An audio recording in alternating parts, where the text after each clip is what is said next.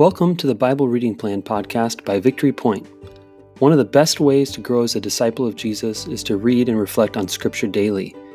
We created this podcast to guide you through our daily Bible reading plan that helps us dwell in God's Word as we grow together in listening to the Spirit. Whether you're on your commute, doing dishes, or just getting up in the morning, we're glad you tuned in.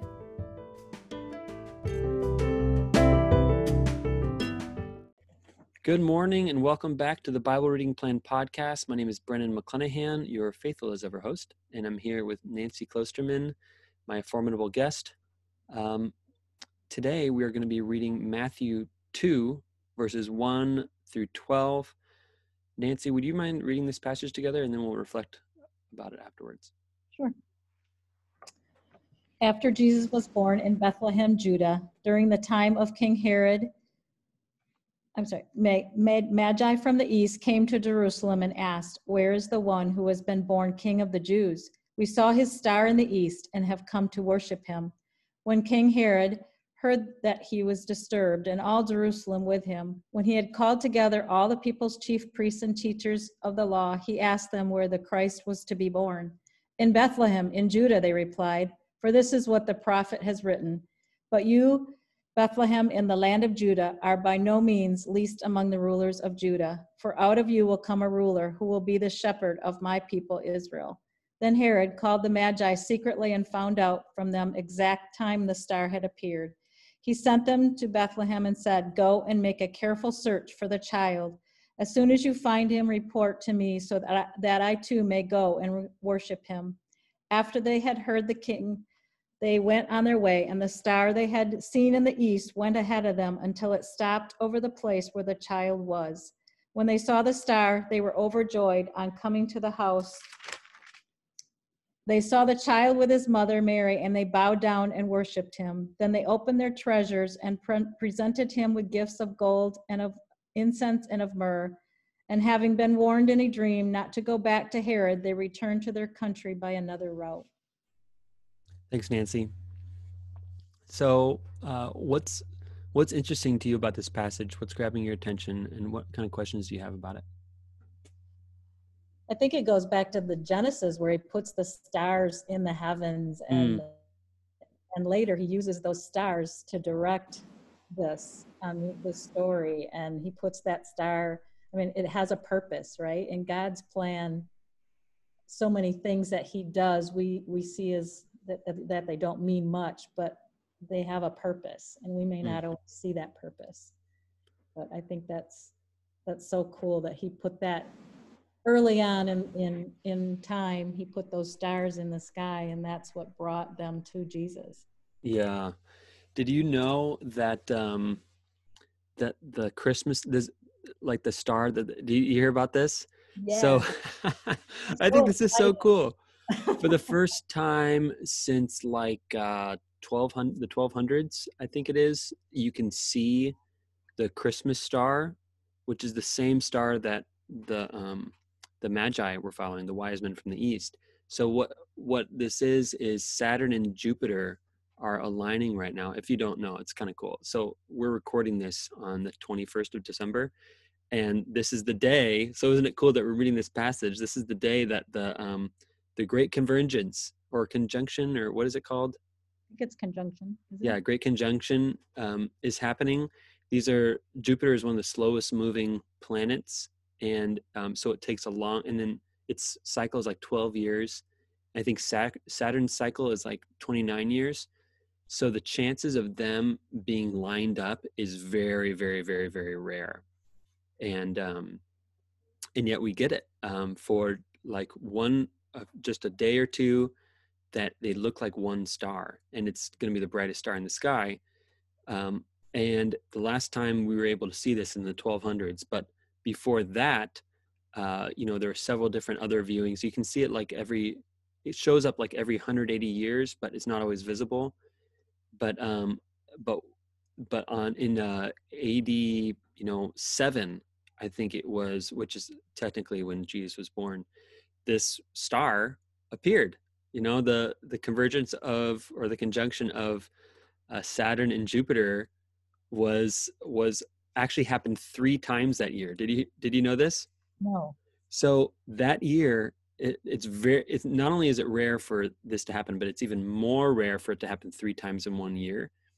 And I don't know exactly how that works with Jupiter and Saturn, but um, it appeared in I think it was March 29 and then September 30 and then December 5th of that year. There were three con- uh, conjunctions of Saturn and Jupiter. And so the wise men would have seen the first one and gone, okay, we got to head toward that one. And then halfway through their journey, maybe they would have seen another conjunction. And then, you know, December 5th, they would have seen it again. There would be ongoing confirmations that this is the, the sign that they're looking for. Well, I didn't know that. That's yeah, isn't that cool? Yeah. So I, I just think this is so cool because um, because the wise men from the east these are gentiles.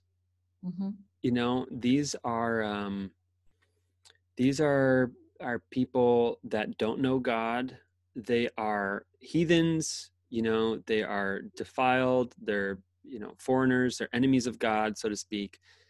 They're astrologers you know they uh, are magicians they you know sorcery whatever that's how you know the Israelites would have seen them as totally secular um, and against God um, and following other gods, and yet they look at the stars and when they follow their curiosity about the world, about the heavens, when they practice science, basically, when they pursue their science, they come to Jesus.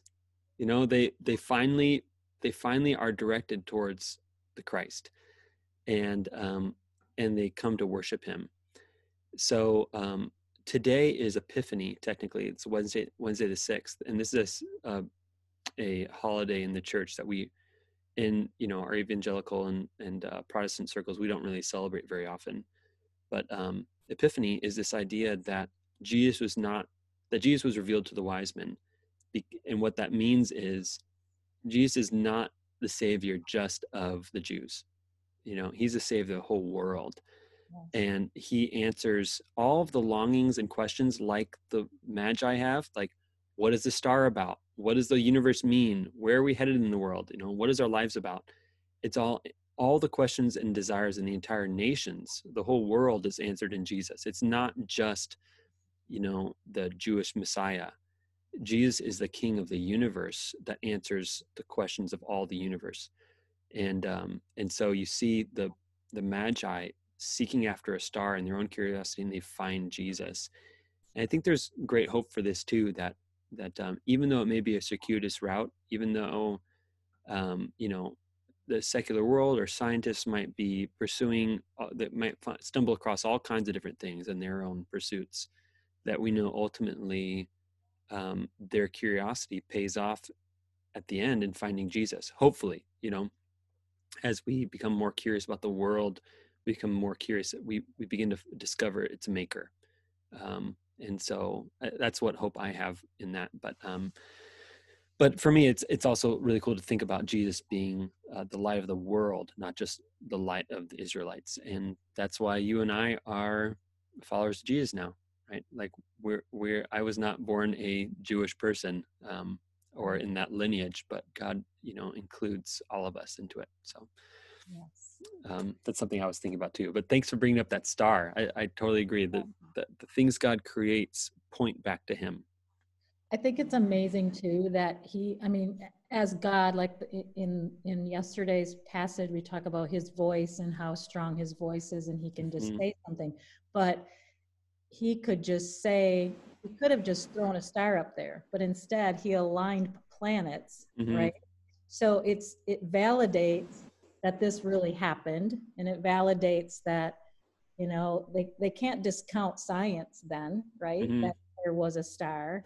So it just validates that he is God and that this this event happened. Um, yep. That's it's it's always bigger with God. It's not just this small little story. It's always bigger than that. So yes. Cool. Yeah, what you're saying is um, God could have plopped a star in the sky, some magical vision, and you know, it could have been just chalked up as folklore. Right. You know, like, yeah. oh, that's just a legend or whatever like that. But when we're talking about planets aligning, you're talking about the God of the universe who orchestrates the heavens and decided that that was the year he wanted to have three conjunctions was the year his son was born in the world. Like and and for science to be able to point to that at the same time um, shows that he's the god of the universe and that um, and there's you know um, there's an added level of trust and awe that um, that uh, god is discoverable and um, and not just some fairy tale mm-hmm. so yeah that's really sweet i love that nancy appreciate it um, yeah there's also this thing about herod um, which is really troubling. You know, the way that Herod as a leader is so twisted, um, consults the prophets, you know, in order to find out where Jesus was born, not to worship him, but to kill him.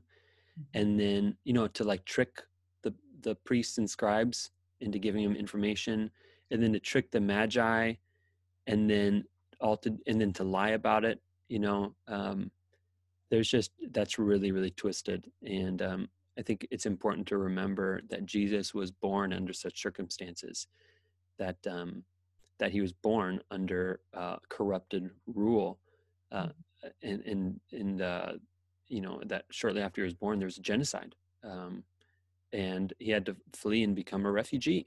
Um, that's literally what happened to jesus and so i think it's important that's something that often gets overlooked in the christmas story because it's you know silent night and cozy baby jesus in a manger. It's really cute but um, it's also important to remember there's like a lot of bloodshed and a lot of lying and corruption um, surrounding jesus birth and the light shown in the darkness you know? Mm-hmm.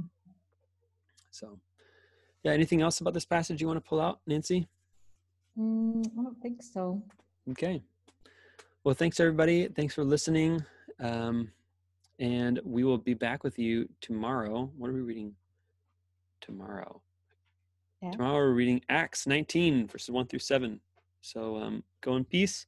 Have a great rest of your day, and we'll be back with you tomorrow morning. Bye.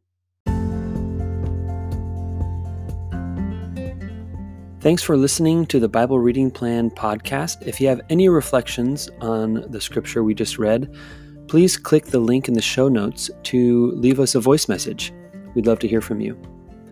Let me send you on your way with a blessing. The Lord bless you and keep you. The Lord make his face to shine upon you and be gracious to you. The Lord lift up the light of his countenance upon you and give you his peace.